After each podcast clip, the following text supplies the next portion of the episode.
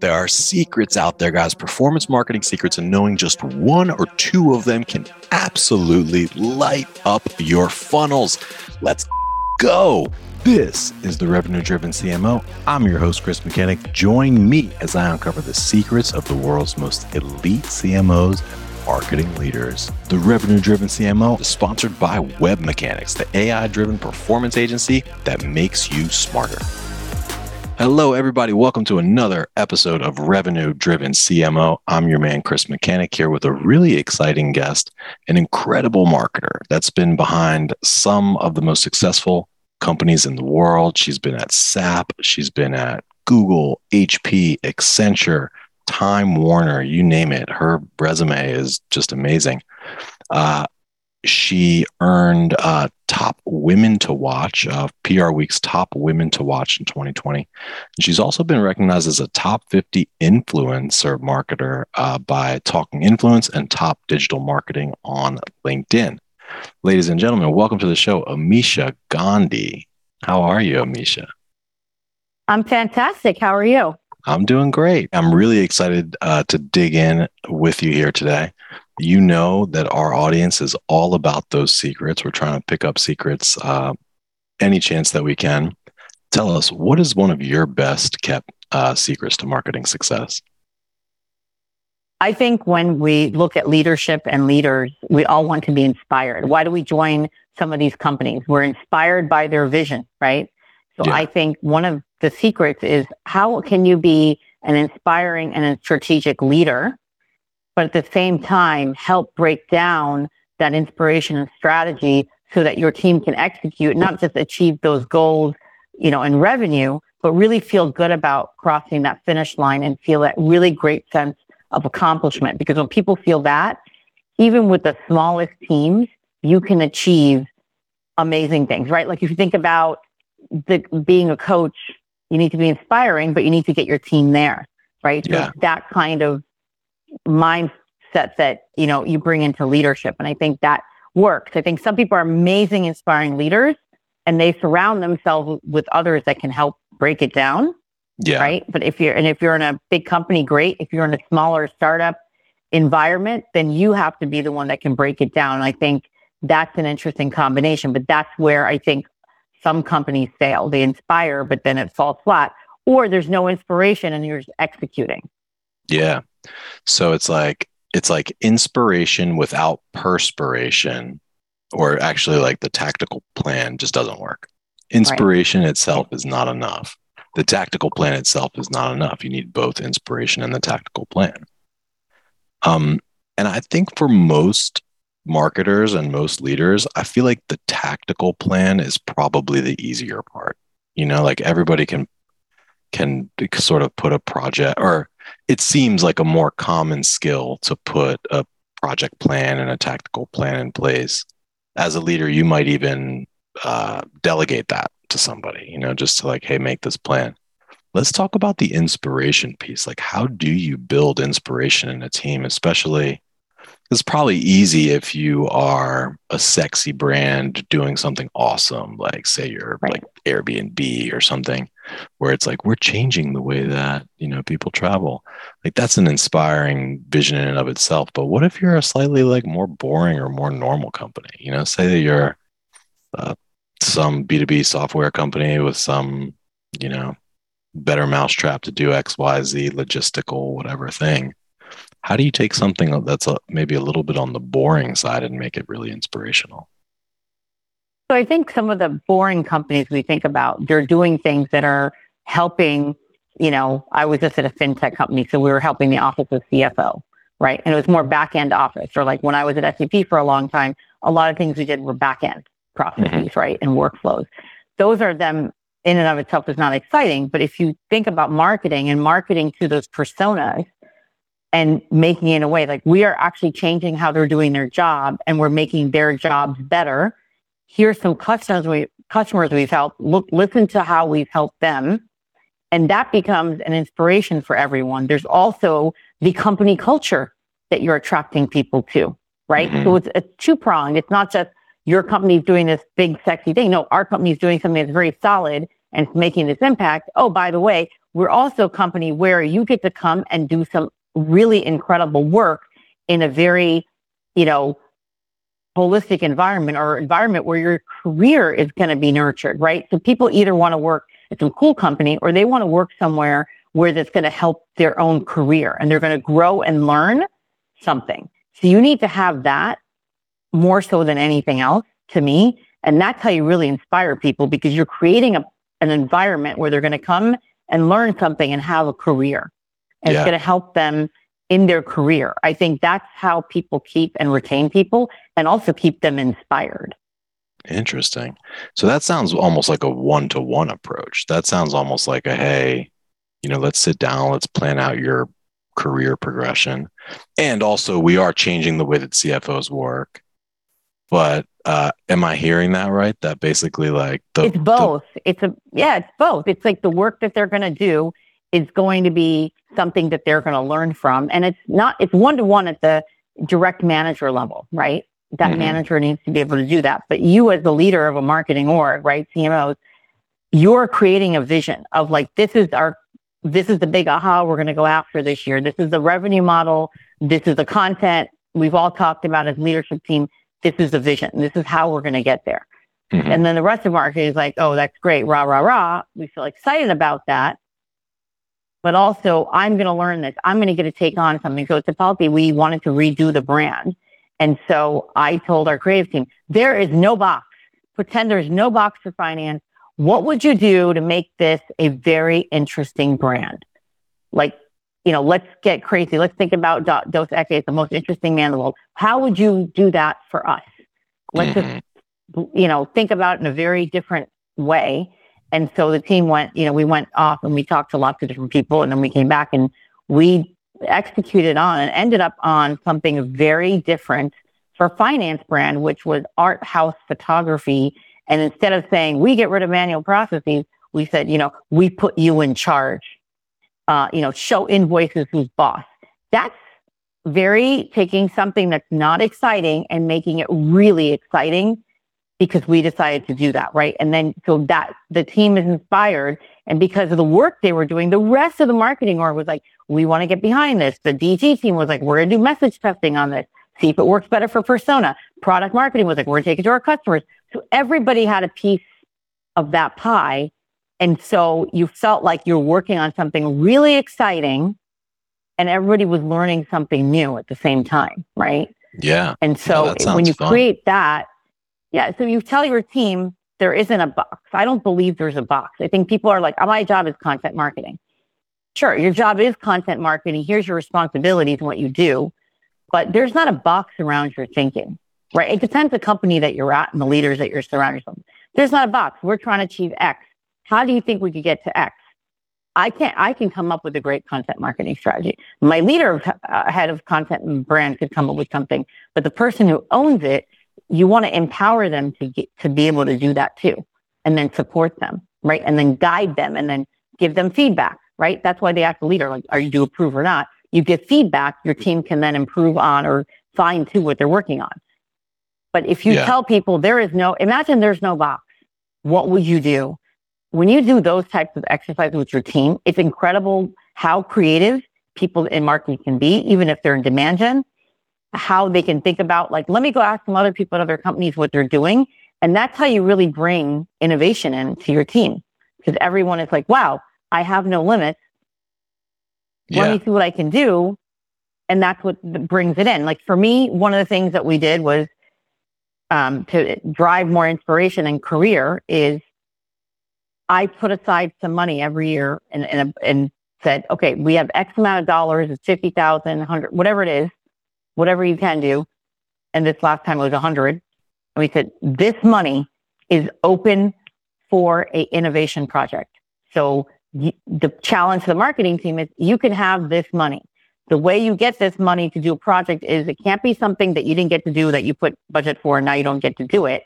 It's more, it is a project for innovation. You have to pick somebody else on a different team in marketing and one out, one person outside of marketing has to be on your team. You have to create a team and come up with an idea of something new that you want to try in marketing for the year. And that's a project. It's like a skunk, skunk works project, yeah. if you will. And so we had six teams that, that came to it and you got to present to like the CRO, me, the CEO, like to a panel of the executives, and then we would vote. And the whole marketing team was there. A lot of other people from other parts of the company came and everybody watched you present. And then after the presentations were done, there was a voting round. And then there was like a first place and a, you know, so then people got money. Actually, two teams got money. Nice. But they were different things for the company. And that incites different type of thinking outside of the everyday, right? That's how you can force, if you're not getting innovation, right? And you're at a company that's been around forever, that's a good way. I do this as a startup, but you can do that as, you know, that gets some innovation and some excitement going and everybody else and your peers are watching you. Then some of the peers who didn't try were like, I want to do this next time because this was exciting to watch. And then everybody gets to see the project come to life. And then when we launched the, the project that won, everybody was behind it and they were like, that was amazing and it got good results. And, you know, so you want to create, sometimes you have to create those moments for your team and yeah. that will lead to a lot more inspiration, right? Like for us, that brand, the rebranding, right? That became very inspiring for a lot of people, not just in marketing, but across the company. Yeah. Right. And in order so to do is, that, uh, we just, yeah. What is something that uh, executives, leaders that are listening right now could do basically to provide a boost of inspiration and motivation to their I think teams? you really have to think of I think we all look at our financial models, right? As CMOs, we look at the financial model. We look at these are the things we have to do. We're in this macroeconomic climate. So we're not, you know, it's not a fun time right now. Everybody's stressed out. Really think about the framework of your plan. Look at your marketing plan what are the things that, you know, we're lo- really going back to basics in marketing right now. We're looking at where can we optimize? Where can we do better? Are we doing the right message testing with our persona? Are we getting people in the door faster? Like people are taking longer time to make decisions because maybe they don't have the budgets either, right? So they're going to pick some things that are must haves versus nice to have. How do you make yourself a must have? Right. And so sometimes people think like there's nothing inspiring in that, right? No, do a brainstorm with your team. Mm-hmm. Like every quarter or do a brain do a brainstorm at the beginning of the quarter. So we have our plan. We're going to do a brainstorm. How can we and everybody bring their ideas. What are the things that we are investing in and not investing in? Where are the gaps? Do an audit, like go across and listen to everyone and do an audit. Find the gaps and say, hey, this is the audit we did. These are the gaps we have right now. We want to fill them in and do a brainstorm around them. Include everyone because everyone has skin in the game, right? Because then you're seeing very transparent. This is what's going on. This is our model. Okay, everybody knows the plan. Okay, fine, we'll go do it. No, we have the plan. How we need to take a look at ourselves, right? Now we're at the mid-year point.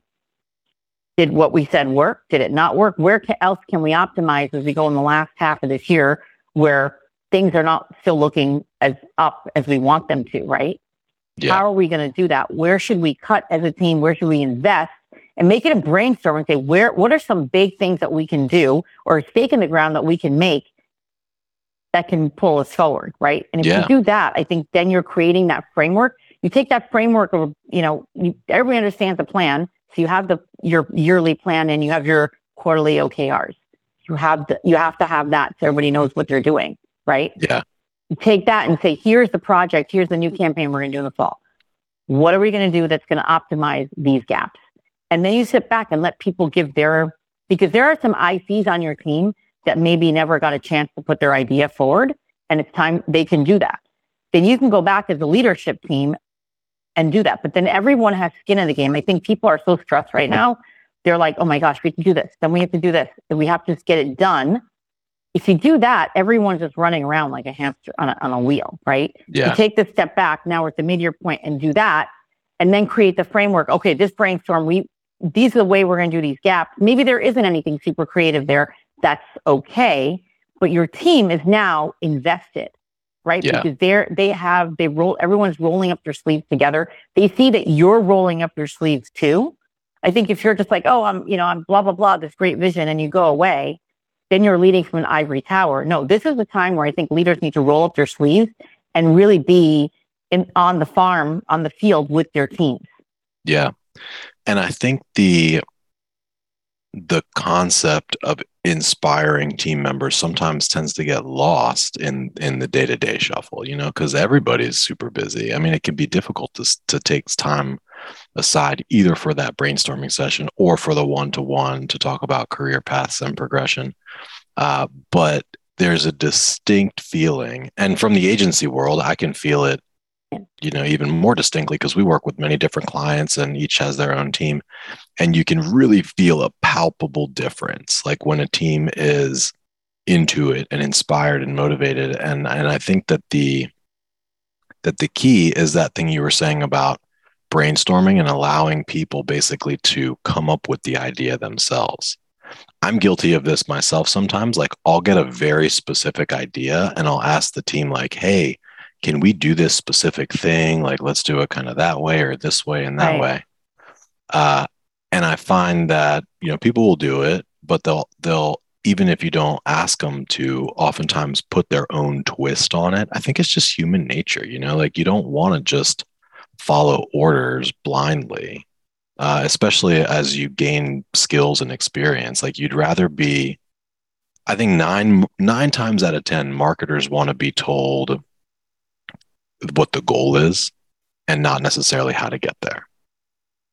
Yeah, and I think the other big part of like inspiration and motivating teams, getting everyone on the same page and rowing, it's about rowing in that direction, right? Together. And you feel like you're on this, you're part of this bigger, larger organization and company, but also on this team is that connectedness. So that whole brand campaign, we connected it all the way through DG, right? So that means everyone on the team was connected into it. I think a lot of times there's a lot of great ideas in marketing. You're like, oh, look at the advertising team or look at, you know, the DG team. And everyone's like, you know, they're getting roses at their feet because they brought in all this money. And I feel like I just did all this content and I'm just being ignored. Right. But if you're, you need to create that connectedness of like, okay, when we do things like this, everybody's involved, they're working on it and they understand their piece of the puzzle. Right. Yeah. Because otherwise, and the, your leader should understand hey, I need to create connectedness between DG and content, product marketing, marketing ops, if I want my project to really work. Because you need tracking, you need all the things to make your ideas work, right? Yeah. Oftentimes people go off and say, I'm going to go do this page in PPC and do this messaging. I'll ask content for a little bit of help. I'll get what I need. But they're not telling or showing anyone what they're actually end product. They're just like, I need this from you. I need this from you. And I need this from you. And now I'll go off and get this project done. Yeah. That's fine. That's for every day to day. Yes, you need to do that. But for those other bigger things that you're trying to get those inspiring things done, when you say talk about breaking it down, it has to be broken down so everybody understands your piece of the puzzle and how it connects to each other. And they should be working together. That's how you see some of these small, nimble teams come out of the water with, and it looks like they've executed on this amazing, flawless campaign and you're like looking at large companies and they're like fumbling around. I think it's that not having things in silos and that connectedness of the way your team works together is yeah. really crucial. And especially for those startups. So for me, it's you create that inspiration, you create those breakdowns of the leaders, but then you also need to put the onus on yourself as a leader and others on your team to make sure that that connectedness happens when you're doing this kind of work yeah. Because if and, and create that framework. And it can't just be a lot of people use tools like Asana or Monday and they're just throwing things in there and people are like just doing them. Right. No, take a breath and say, this is what we're doing together and why we're doing it together, not just become so task oriented. Because then people are just doing task after task after task, which they do already in day to day. Everybody does that. I do that too, right? It's your task. And then you have that space for like the work and yeah. everybody in marketing, even if you're marketing operations, there's like that piece that everyone loves to do, right? Yeah. So you've inspired me because I have been guilty myself of being the the type of leader, the type of manager that's like, hey, almost like a like on a need to know basis, right? Like like I don't want to have 10 people in the meeting if it's just like 3 people that are going to be you know primarily participating and i've been pretty rigid around that uh, for most of my career but i'm starting to rethink it now because if you it because it's not a waste of time right like for say that you're a designer and and there's a campaign happening it's one thing to receive a written brief like hey you know we need xyz number of ads but i think the ability to participate in those meetings even though they may not they may not directly like need to be there quote unquote i think involving them uh, early and often like not just a creative person but everybody on the team there's definitely merit to that because then it's like more than it becomes more than the sum of its parts. Yeah, and you can assign people, like not everybody on the design team. You get that person that's like, you're like the liaison for this project. Your job now is to bring that the viewpoint, and then now you have to go back and communicate to everybody in design what's happening. So they understand this too, right? Because then what you're also doing is you're then, you know, some ICs now have the opportunity to manage something, even though yeah. they're not a manager, or be a lead on something that they're not a lead on, right? So you're they're getting some, you know, leadership training there. And then for you, like, yeah, not everyone can be on a meeting, right? And you don't want to waste time with a bunch of meetings. You want to be judicious. So you can have people be assigned and create like these little task force, right? And mm-hmm. but the job of that task force is tell people on their team. The other thing is the way I kill time is I I had all hands you know, when with my team, I always had all hands every week. Depends on your team and what you're trying to book. You know, to start up, things move really fast. We had an all hands meeting was required. It was just that meeting that everybody was on together. And we had a water cool, I believe in water cooler movement. So, and there were remote people on the team too. So again, about creating that environment, the first five, six minutes were people being in breakout rooms with one other person. They didn't know, like it was just random and saying, hi, how are you? And just catching up. So even if you're in the office, the first part of our meeting always started everybody at their desk. And then we're like, okay, everybody's in the office. You come to the room or say, you know, to come in or whatever, stay at your desk, however you want to do it, right? Because everyone is online or in the room, right? And if you're in the room, you're not allowed to have side conversations. If you have a side conversation, you need to tell the group. So that made it a thing of the culture of that meeting. Like because then everybody remote is like everybody in the office laughing, eating cupcakes. I'm just sitting here and I'm bored, right? That's not yeah. fair. So you have to create, you have to create the construct for all of this to work. And then that all hands, it would be, here are the top three things that we did this week. Great, rah, rah, rah. 15 minutes, you know, now you're like 20 minutes of meeting. Okay, now the rest of the meeting is, these are the things that are coming. These are the things that are long term and that everybody needs to know about to start thinking about this in this way. And it's not me or anyone in leadership TikToking. It's somebody from the team who's actually doing the work, or it's two or three people, and they're telling the rest of the team because that gives the rest of the your team to speak up and be seen. Everybody knows who the leaders are. You don't really need to hear from us, right. do you? Like all the time. Right. And then it's not just telling your team, you go do this. You yeah, you tell a person, you go do this by this date, you go do this but everyone is on the same page, right? And everyone totally. sees these are the priorities for marketing. This is the update. By the way, the leadership team has decided that we're not launching this product. Here's why. We need to catch up because we fell behind this other category. And you're able to disseminate information there. And then you have 10 minutes for Q&A, like, or Q&A along the way, depending on what you're doing. I did that every week. And that really was a great forcing function for even me and my leadership team to say, we spend 10 minutes on it every week. What are we doing this week? Why? What does the team need to know together, not separately, but together? And what, you know, why, what decisions were made? Are there any cultural things? We even had a cultural team. We had a little task force of a culture team where, you know, we would do qu- big quarterly things together to celebrate the quarter. And then they were like baby showers and other things, but everything was virtual and remote because everybody was everywhere. Yeah. So it brings culture, right? See, it's about I guess my point is you, it's about creating these constructs. So you're not wasting people's time. You're making the most efficient, effective use of people's time, but you're still able to provide those moments, right? Where people can be inspired, where people get that connectedness. Then you're creating that culture that people really want to be a part of. I love that. Yeah, that, that makes a ton of sense. And I particularly like the idea of having the teams individually presenting their plans and ideas because then it's like, it's like Facebook official kind of official. It's like, okay, they have stood up in front of the team and now, you know, and described this whole plan. So they're definitely going to be owning that out. Hey, one last thing. yeah, thing. and the whole thing of ownership. Yeah, people feel like really proud, and then their colleagues are like, "Wow, I didn't think this person was really helping us, and wow, this person is actually doing all this work." Didn't know. Yeah. Hey, um, we could go on for a long time about this. This is a really interesting topic. I want to talk, or I have one more question on inspiration, and then I want to switch gears to something else real quick. But you've worked at a lot of amazing companies. You did uh, a particularly long tenure at um, SAP or SAP. Uh, when you're thinking back, when did you feel most inspired? Like, like at what point? Just tell me the story of, you know, the company, the management team. Like, when have you, uh, not as a leader, but as a as a member of a team, been most inspired by by other leaders? I think I have to go back. I think at SAP to be, you know, really inspired, right? I think I joined at SAP 2010, a long time ago now. Um, and I joined, there was one CEO. And at that time when I joined, people are like, why did you join SAP? What a boring ERP company you've joined. I said, no, they're doing a lot of really cool things. It'll be interesting. And they really work on business and it's really exciting. They have like amazing customers, right? It's very exciting to be part of that. So they're like, mm, that's interesting.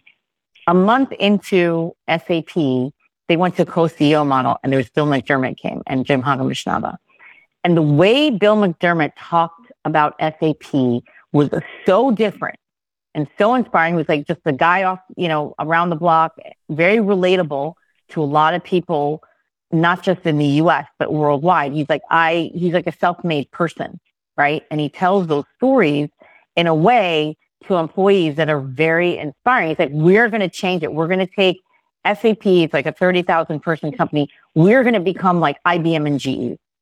That's what our goal is. And by 2023, we're going to be like a billion dollar company. That's a really audacious thing to say. And everybody, Germany, you know, everybody's like, oh my God, that's like huge. Like we're just like an ERP company. And he said, we are doing these acquisitions. We're going to grow our portfolio and we're going to get innovation really fast in the company. So he's like, buckle up.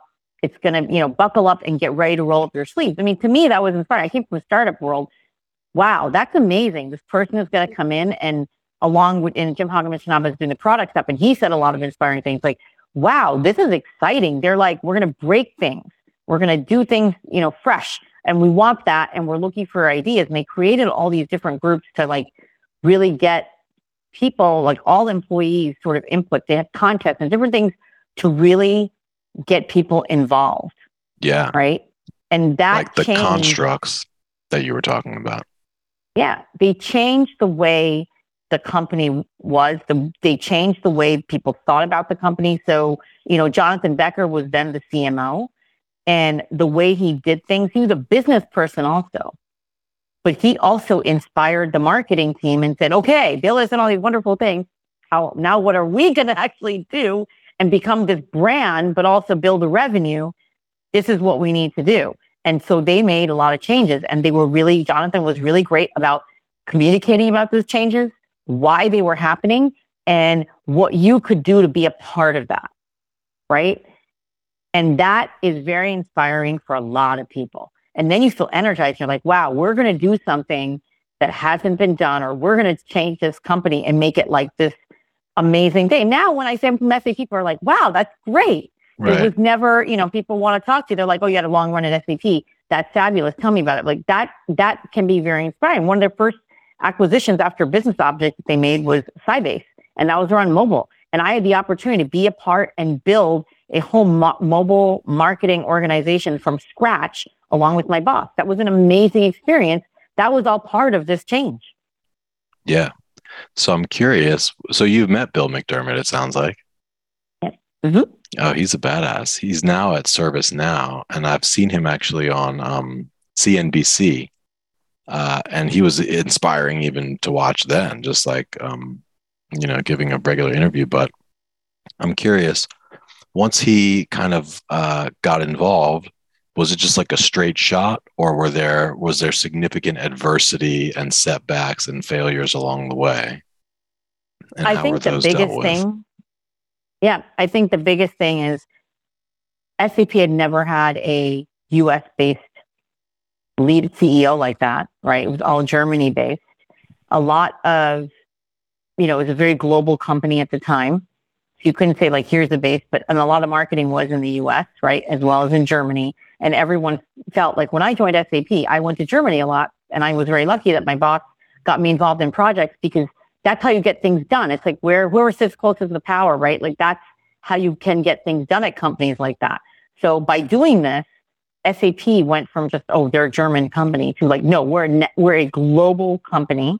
We have the right leader, but he had to win over everyone in Germany and Europe and other parts besides because he's very, very strong. And then Jim Hagemann Snabe is very, very strong in Germany, right? So everybody kind of flocked to him over here. And so instead of him saying, oh, you get this, and I, no, he was really good about sharing and he always gave Jim time and said, this is important. What he's doing is this. And he would always throw it over to make sure. And then he understood where his, what he needed to do. But it was a journey. It didn't happen overnight. It didn't go like this. It was, there were some, you know, it's a start. Like in Germany like, oh my gosh, like this American's to tell us what to do. He actually was very, you know, how he talks, that's just who he is. It's how he is. It's not like a made up personality that he has. A lot of CEOs are like big and then they're like something else behind. No, that's just who he is. He's somebody from New York. He's, you know, had like a stand and sold sandwiches or whatever it was, right? And he's built everything from the ground up for himself, right? Nice. And he did sales, so he knows how to he knows uh, how to put in the elbow grease, right? And I think people really saw that over time, and that's how he really won a lot of people over. Is yeah. through just he was very authentic and real, and I think sometimes being authentic and real can be very different for at a company like an SAP where it's more buttoned up. It was, you know, just slightly different and he had that kind of energy. But for a global company, you need somebody like that, right? Yeah. And so he inspired a lot of people.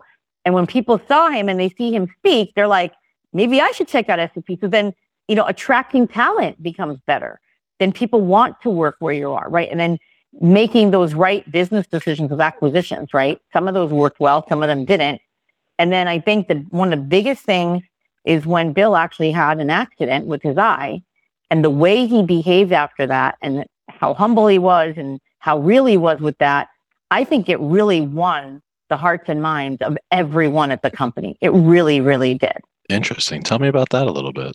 Uh, I didn't. I didn't realize he had a thing with his eye. I was wondering why he always wore sunglasses.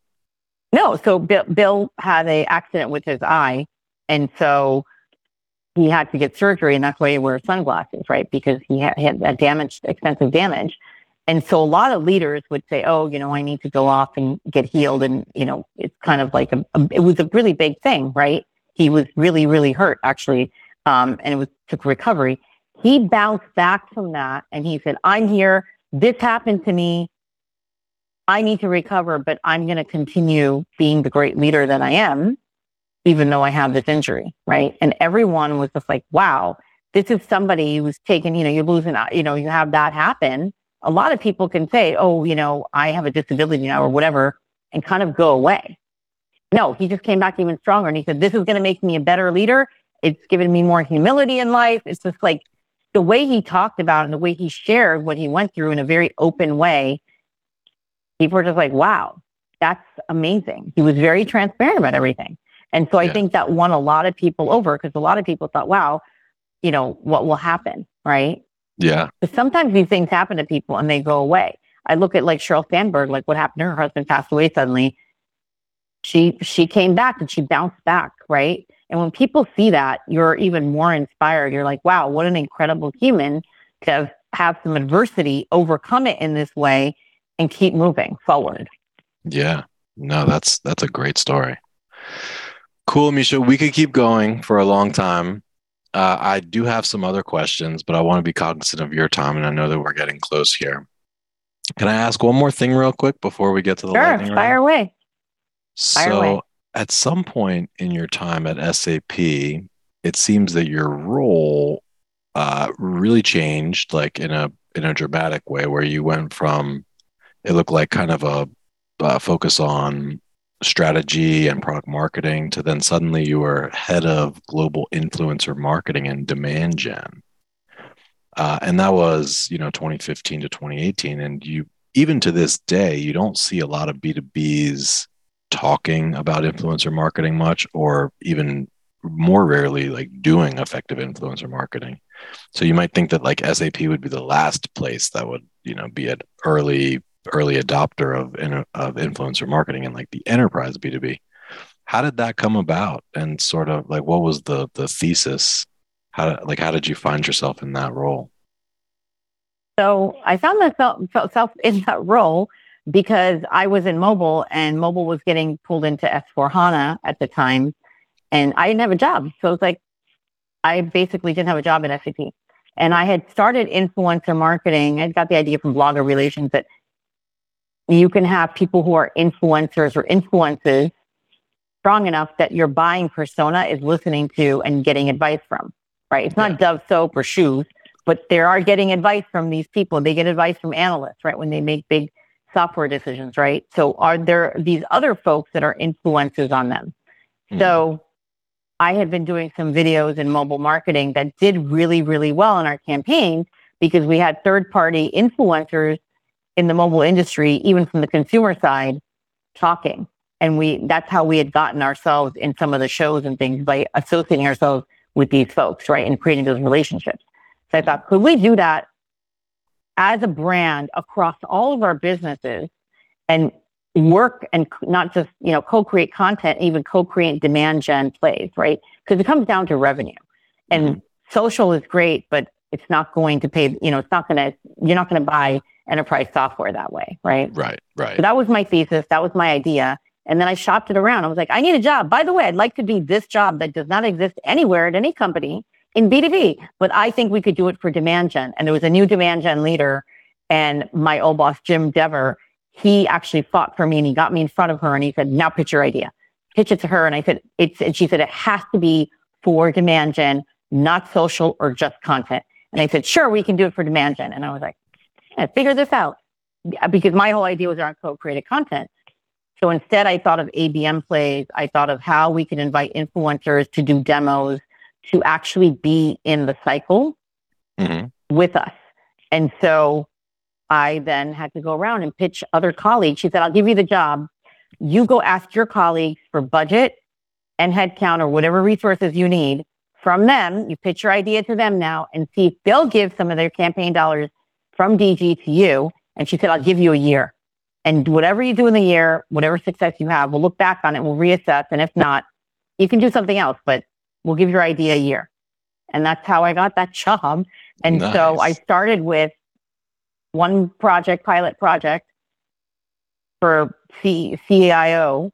We had four influencers come and do an ebook with us and do a series of, vid- videos with us and we put it out in a camp and we did a campaign. So it was at a drip and everything of its own. So it was a full top mid funnel campaign and mm-hmm. drip all the way through. And we even had some stuff for sales and they could pull these people into some of their big deals if they wanted to, because oh, one of them cool. actually implemented SAP. So that's what we did. And that campaign did so well, that series that we did so well, we paired it with an event that was already going on. And I, I spent maybe 20, 20 grand on the whole project because I didn't have any money. I convinced somebody else for like scraps. I got a scrap. That's what I did. And then it became one of the most uh, used campaigns of the year at the company for this persona set at SAP. And it did so well. It delivered a lot of ROI. People were really engaged. People wanted to come to the event more because they saw these people. They wanted to see these people. They didn't care about SAP. And once they were there, they were then engaged with SAP and we could keep them going in the conversation at that level. Brilliant. So that's well, Misha, that how was, I got my start. Yeah. That was definitely ahead of its time. But I think an an evergreen, always relevant marketing principle is basically okay, who's your buyer? Who are they listening to? Who are they influenced by? How do we pair up with them? Winning formula yeah. every day. Yep. And you were the first to discover it in enterprise B2B or one well, of one of the first of many, right? But I, I yeah. did it at a big brand, right? And I don't think anyone else did. I kind of made up a lot of things that were on. There were also lots of failures, right? I think every failure is just setting up the learning for the next success. That's the soundbite of of the episode right there. I love it. Cool, Amisha. Well, um, let's move into the lightning round, and then we'll wrap here. The lightning round is three questions, uh, and I want your just shoot from the hip answer. Question number one: If you were to start a side hustle, what would that side hustle be? What's your side side hustle? It would be um, cooking. I believe in chai, Indian chai. Nobody does Indian chai the way it should be done, so I would do that, and I would call it Chai Mama. Nice. It sounds like you've given that some thought. I bet you that would work though. Chai Mama sounds good. Um, cool. Number two, top three influencers or authors or books even that have made an impact on your career. I think Simon Sinek because he's very positive and a lot of things that he says, you know, inspire a lot of people. I'm really into inspirations. Yeah, I think, and it's why. very positive. Yeah. yeah, start with the why. So it's that's a great one. And I always think about why are we doing this, right? So uh, I love a lot of his talks. I'm reading a book right now called Tiny Habits by BJ Novak. And I think everyone in marketing or GTM leader should read it because it's really about moving the needle in the smallest ways to have the biggest impact. So that's mm-hmm. something I'm currently reading. And then I think lastly, like Brene Brown, again, like another person that's providing a lot of inspiration, right? Um, to a lot of people and it's positive. I think we all need positivity right now. And mm. so, you know, listening to her is always inspiring. And she's also a woman, right? So we want to uplift women as much as possible. Cool. Well, Amisha, this has been awesome. Uh, thank you very much for for coming out and for sharing all this wisdom with us. No, this was a lot of fun. And I look forward to hearing from the rest of your podcast too, because I've learned a lot of things from them as well. Brilliant. Cool. And uh, for everybody listening at home, if you learned something or laughed a little bit today, go ahead and drop us a like or a comment or share this with a friend. Keep the love flowing. Uh, we do appreciate that. And Amisha, uh, for the listeners, uh, if they want to learn more about you or get in touch, what would be the best way to do that? Come find me on LinkedIn. On LinkedIn, it is. All right, cool. Well, we'll include a link to that LinkedIn in the show notes. And it's Amisha Gandhi, uh, badass B2B marketing force. I like it. This and if great. you like cooking, you can follow me on Instagram at Amisha Cook. Oh, not Chai Mama. no, not yet. you got to do that. That sounds like a great idea. Cool, Amisha. We'll stay on the line uh, just a minute. And for everybody else, thank you very much. That concludes another exciting episode of Revenue Driven CMO. We'll see you next time. And that's a wrap. Thanks for joining us here today. For show notes and other episodes, visit us at revenuedrivencmo.com. That's revenuedrivencmo.com. And hey, exclusive for listeners of this podcast, WebMechanix will do 10 to 20 hours of work for you for free. Literally, no sales calls, no BS. Just give them a problem and they will put a team to work for you for free for 10 to 20 hours even if you're already a client. If you're struggling with demand gen, lead gen, SEO, SEM, Google ads, LinkedIn ads, conversion optimization, if you can't get Facebook or Meta ads to work for the life of you, or you can't figure out attribution, WebMechanix will take a good hard look at whatever problem you give them, whatever programs you put in front of them, and they will give you an objective, informed opinion plus some advice from 10 to 20 hours of senior level attention. And that's just because you're a listener of this podcast. So I would suggest take them up on this offer. It's ridiculous. Go to revenuedrivencmo.com slash free, fill out the two minute form, and you will not regret it. Literally zero downside, unlimited potential for growth. So do yourself a favor, revenuedrivencmo.com slash free, no hyphens, no punctuations. You will be happy about that decision.